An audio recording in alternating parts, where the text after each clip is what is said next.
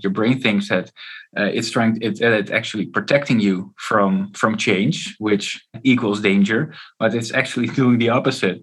Because you remain stagnant, you are more bound to get into trouble because the rest of the world is rapidly evolving. Welcome to the Strategy and Leadership Podcast, the podcast that brings you practical advice, lessons, and stories from senior leaders and thought leaders from around the world. The Strategy and Leadership Podcast is brought to you by SME Strategy, working with organizations around the world to create and implement their strategic plans. To learn more, visit SMEstrategy.net. And now, your host, Anthony Taylor. Hey there, folks. Welcome to today's episode of the Strategy and Leadership Podcast. Today, my guest is Robert Overweg, who is the founder and innovation catalyst at Adaptable Mindset. Robert, how are you today? Pretty good. Pretty good. Yeah. Thank you. Thanks for having me. Excellent. So tell our listeners a little bit about who you are, what you do, and what is an innovation catalyst. Yeah, good question. Yeah, so I've been uh, running around in uh, in innovation at uh, large organizations, at uh, SMEs as well, for over a decade. For that, I was an artist, and I actually still am. So I combine like an artistic eye with a with a corporate and with an with a startup eye as well. During my stints at several organizations like Vodafone, eBay, Liberty Global, like these large behemoths, uh, and also working with universities, I kept seeing a few things. I kept seeing that people uh, uh say that they want innovation, but often that people are not really open for change or open to new ideas. I saw that a lot of people are sort of afraid to, uh, for change and can't really deal with ambiguity and uncertainty. And the same was at universities. So people aren't really taught how to be comfortable with being uncomfortable. People aren't really taught or can't train themselves actually to be open minded. Uh, while that is actually a very useful skill, so you can continuously adapt to a changing, like global dynamics, you know, in the world, um, because you know technology and everything keeps developing at breakneck speeds. But most people, most organizations, they remain a little bit too stagnant, maybe, you know, and um, that that's what I saw, and I was like, why is this? Why, why is this happening? At the same time, I saw that quite a few people in these organizations weren't really living or living their life to the fullest potential or using all of their skills. And I want to change that. And I, I noticed that more and more that the world was requesting that for me to you know, help open up people, help them reach their full potential and put more poetry, meaning, and those kind of things back into work and give it more of a yeah, meaning, purpose, and agility and flexibility and that's where I stepped in. So create we created a, a program, a methodology to help people open up again, to uh, train imagination again, to create mental space again, and to put uh, stuff into reality very fast. So with new prototyping tooling. So it's a combination of mindset, creating the right environment, working our imagination, and then putting shit into reality as fast as possible. Yeah, I get that. So on the space, one one of the things, a lot of it resonated, but that that mental space is that you can't create something new if your mind is full of you know what is and just managing the, the current state. Before we get into like looking at the future of innovation, you touched on one of those things that people like don't want. To, oh, I, I guess on one hand, people want to innovate, but then there's people who resist innovation or resist change. So I have my thoughts, but why do you think people want innovation? But then why do you think people resist that innovation at the same time? Yeah, yeah. You see from a lot of research actually that um, that the brain naturally resists change. It's our way of protecting ourselves. At least our brain thinks that it might bring us in danger, but that is not the case. The the interesting thing is it's very paradoxical. Your brain thinks that uh, it's trying it, it's actually protecting you from from change, which equals danger, but it's actually doing the opposite. Because you remain stagnant, you are more bound to get into trouble because the rest of the world is rapidly evolving. So that's a very interesting one. And what we see from all of our research is that you know, everyone has their own frame of mind know and this this frame of mind that is how you view the world And it is due to your upbringing, due to your education, due to how much uh, freedom you get at work, and all of that stuff. Yeah, defines how you experience the world, and that also can hamper your views on what you see as possibilities of where you see opportunities. And yeah, you could also frame it as the default mode network. You know, it's the it's the often taken pathways in the brain, and the older you get, the more often you've taken those pathways into in, in your brain, and they are actually ingrained thinking systems. And we try to put um, on top of those systems like a new layer, like a new layer of snow, so we can, yeah, flourish again, so we can create new paths. I mean, if we look at if it is ingrained, part of that developing people into innovators, if that's the word we want to use, is partially reprogramming them so that they can like develop that muscle of thinking outside of their their comfort zone, and in fact, bringing them to the desired state that they want, which is a new safety in a realm of dynamic change. Uh, no, I'm 90% uh, with you on that, except for the for the last 10%, which is maybe safety is um, I think is never really there, and I think should just be okay with ambiguity, uncertainty, and that we don't know where we will end up, and that everything is in a constant change, and to be more okay with that, and just have multiple opportunities, multiple experiments running at the same time, also in your life. So there's always a new path. Uh, in a sense, you set up your life in a very anti fragile way. So it doesn't really matter what happens, you always have a different revenue stream, you have a different a new possibility of, uh, of a new business model direction, and those kind of things. Uh, so, I, I, appreciate that because I think one of the yeah. things when we talk say hey you're either burnt out or burning out and mm-hmm. and i really like the term the anti-fragile so how can even just people that you talk to human beings our listeners how can they manage that anti-fragility or manage that burnout when they're kind of i don't know maybe expecting a, an ideal future state and it's never going to come like how can we mm-hmm. create mm-hmm. that resiliency as people as organizations either to adapt to it or to accept it. I, I guess I don't know where the, the balance is there. Mm-hmm. Yeah. Well, a lot of the, um, the, the dysfunctioning happens uh, when your your expectation of reality is different than how reality emerges. You know that's often where it happens. So why why not have uh, strong beliefs which you can easily diverge from. You know why not have multiple beliefs? Why not have like four possible directions which might be true? And just work on work on those. But that being said if you already feel that you are overflowing that your mind is already clouded with thousands of emails that you get every week and an infinite amount of meetings that is how most people live their lives then maybe you should first you know uh, clear your calendar a bit and create more mental space. So actually, it's a very team-based, organization-based, and very individual answer to. First, we need to look at the current situation that people are in to give um, proper advice. Actually, so there's not one, yeah, one playbook for for this. There there are a few things that you can do for an example, always working on your imagination, your exploration, and how we find that that works best, and what you also see from organizational research, is that when people are connected to what they find meaningful, their intrinsic motivation, that you get a higher creative and innovative outcome. It's very logical, but hardly any company optimizes for this. So it's it's actually quite quite silly that that we don't. Um, but if you keep doing that, then work doesn't feel like work. Then you can explore four or five different directions because they all resonate with you. So I am always explore, exploring on adaptability. I'm always exploring on how to open mindsets because that gives me energy. You know, that inspires me. And for everyone, it's something different. You know, and it's I think it's about bringing those things into your work.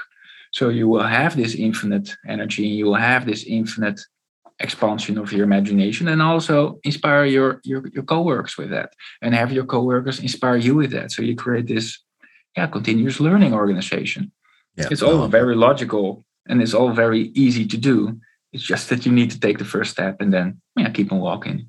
Yeah. So if we shift gears a little bit in terms of using the same you know obviously thought and approach and methodology Can you share some examples of, of what that has looked like in practice with teams and organizations that you've worked with? You know, how have they adapted that framework? How have they developed those alternate paths that are all ideal and move towards them in a way that that spurred that ideal outcome that people were looking for or uh, outcome?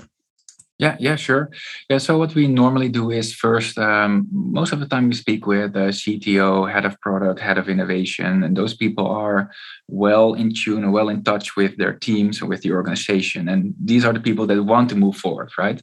But then they, you know, uh, encounter all of these challenges so we speak with them and do like a, like a check of you know how, how does your culture look? What doesn't work? What does work? And uh, what what are the challenges? And then normally we create a, a program around that uh, which involves often workshops workshops with with teams where we um, yeah go into those points and and try to solve them together and make an invitation actually to the team members to first share you know what inspires you uh, what helps you to develop your imagination what helps you to create mental space because often these questions are not really asked a lot in organizations. And then when you do ask them you see people flourish and light up and they're like oh wow i'm actually valued.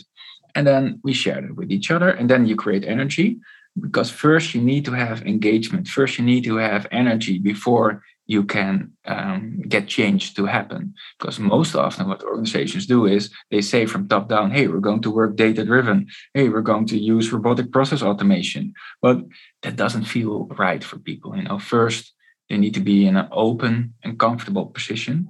And then we need to look at how do the things that leadership wants, how does that relate to their um, to their ideas, to their goals, and maybe even they have their own ideas. That could also be a possibility. You know, so to to invite them on that. So that is what we did with um, yeah a lot of um, yeah Fortune 500 companies to to open up people in that sense. And then it's just repeating that process. But like Apple uses the same system, right? They have their own university where they use art to uh, expand people's views and to teach about the values that they have. For example, the value of simplicity and actually, a lot of organizations work in that way. Even Audi has worked in that way. Um, they also brought in like uh, meditation teachers, artists, philosophers to train their people on the skills of life, in a sense. And that is what we do as well. Yeah. Are you finding that um, the trend of the industry, and uh, for our listeners here over in, in Europe, do you find that the trend of companies is moving towards uh, developing that that creativity and that innovation as a foundation to, to support that future growth, or are you really finding that's in those kind of cutting edge companies that's doing that? I guess my question is, do you see that as a trend moving forward as companies look to develop that competitive advantage and and true value for people in society? Yeah. Yeah, I can only speak from from my own experience, and we are so crazy busy um, that I really can't can't deal with with with all of the clients. So I definitely see a change, especially after or during as well COVID. Like when we were sort of faced with our own mortality, that helped a lot, you know, and uh, and also that um, people felt because you had for two years you had so little impulses. You had so little human connection and maybe you know not, not going to museums not going to the movies. So we, we are we're cut off from inspiration and imagination uh, often. So people long for it. They long to connect again and they long for imagination and also also think like the world needs a different perspective like how everything is going currently. You know maybe we need to expand and take a different perspective uh, before we continue with what we're doing. Hmm. Um, I have a totally different question, and I have no idea how it's going to go, but I'm interested in your perspective. I saw this graphic one time of a barrel, and the barrel had four spouts of water going in mm-hmm. Facebook, Instagram, Twitter, uh-huh, yeah. TikTok.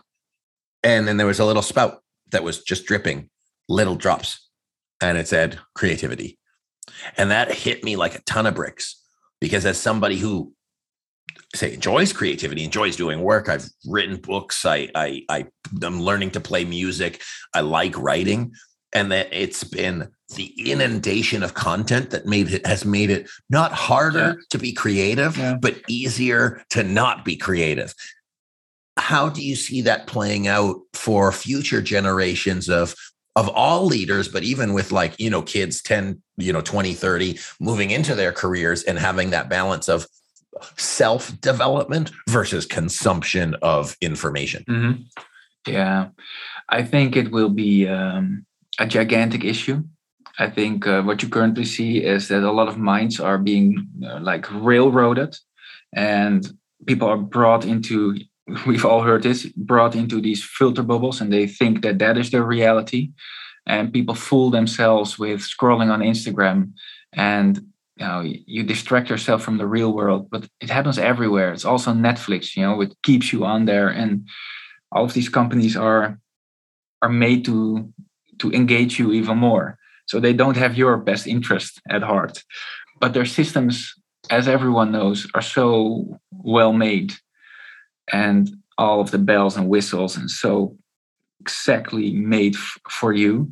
So I think people who can create mental space, people who can use their subconscious brain, who can still have boredom in a sense, like nothingness, that's going to be a very, very distinguished special skill to have in the future because everyone is just reacting. Everyone is just constantly getting fed information and reacting on that. And it creates more of a of a superficial society of action reaction action reaction. And it's almost like when you are um, when you went for a run you know you have this so, the superficial breath. That's how everyone currently is because you're currently drinking from the fire hose. Everyone is doing that. And yeah, we actually have a special masterclass on that, which is free, by the way, which you can share as well for your listeners on how do you filter the noise?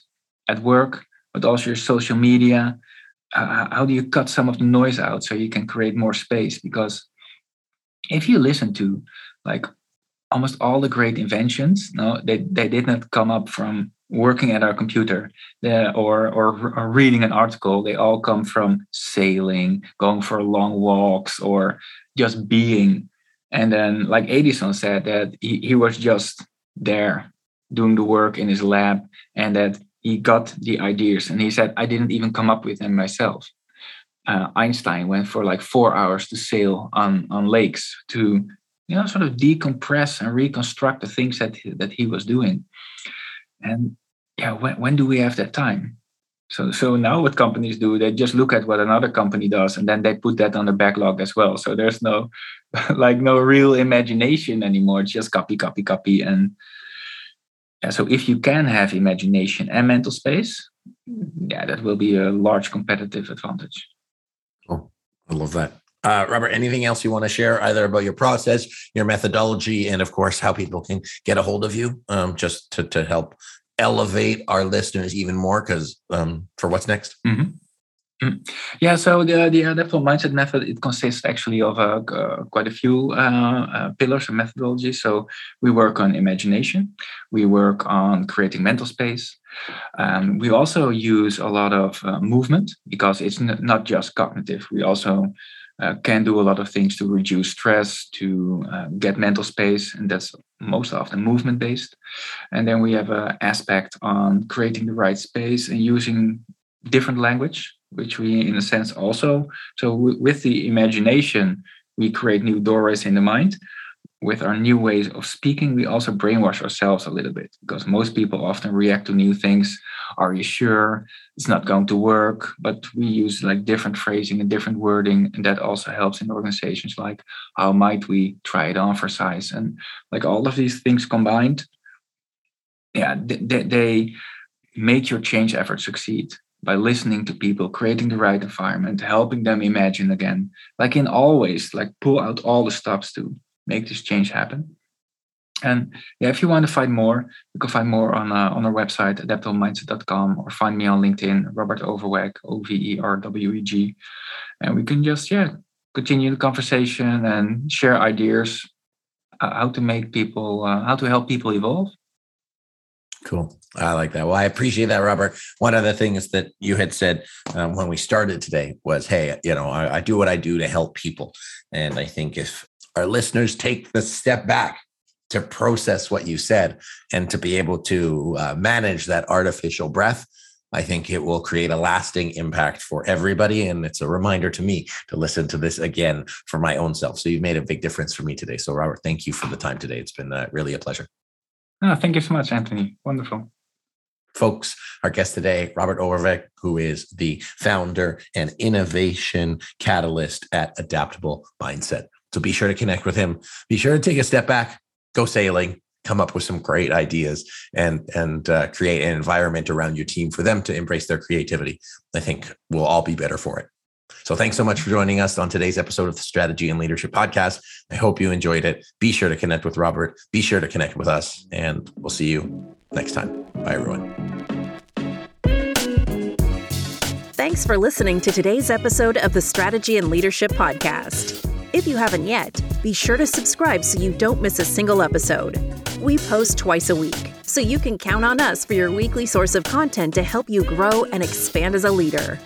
And if you enjoyed today's episode, please consider giving us a review. We read every single one, and it helps us make a better show for you, the listener. Also, it helps more people find the show, which means we can help as many people as possible. We appreciate you listening and following along, and we hope you have a wonderful rest of the day. And as Anthony says, until next time.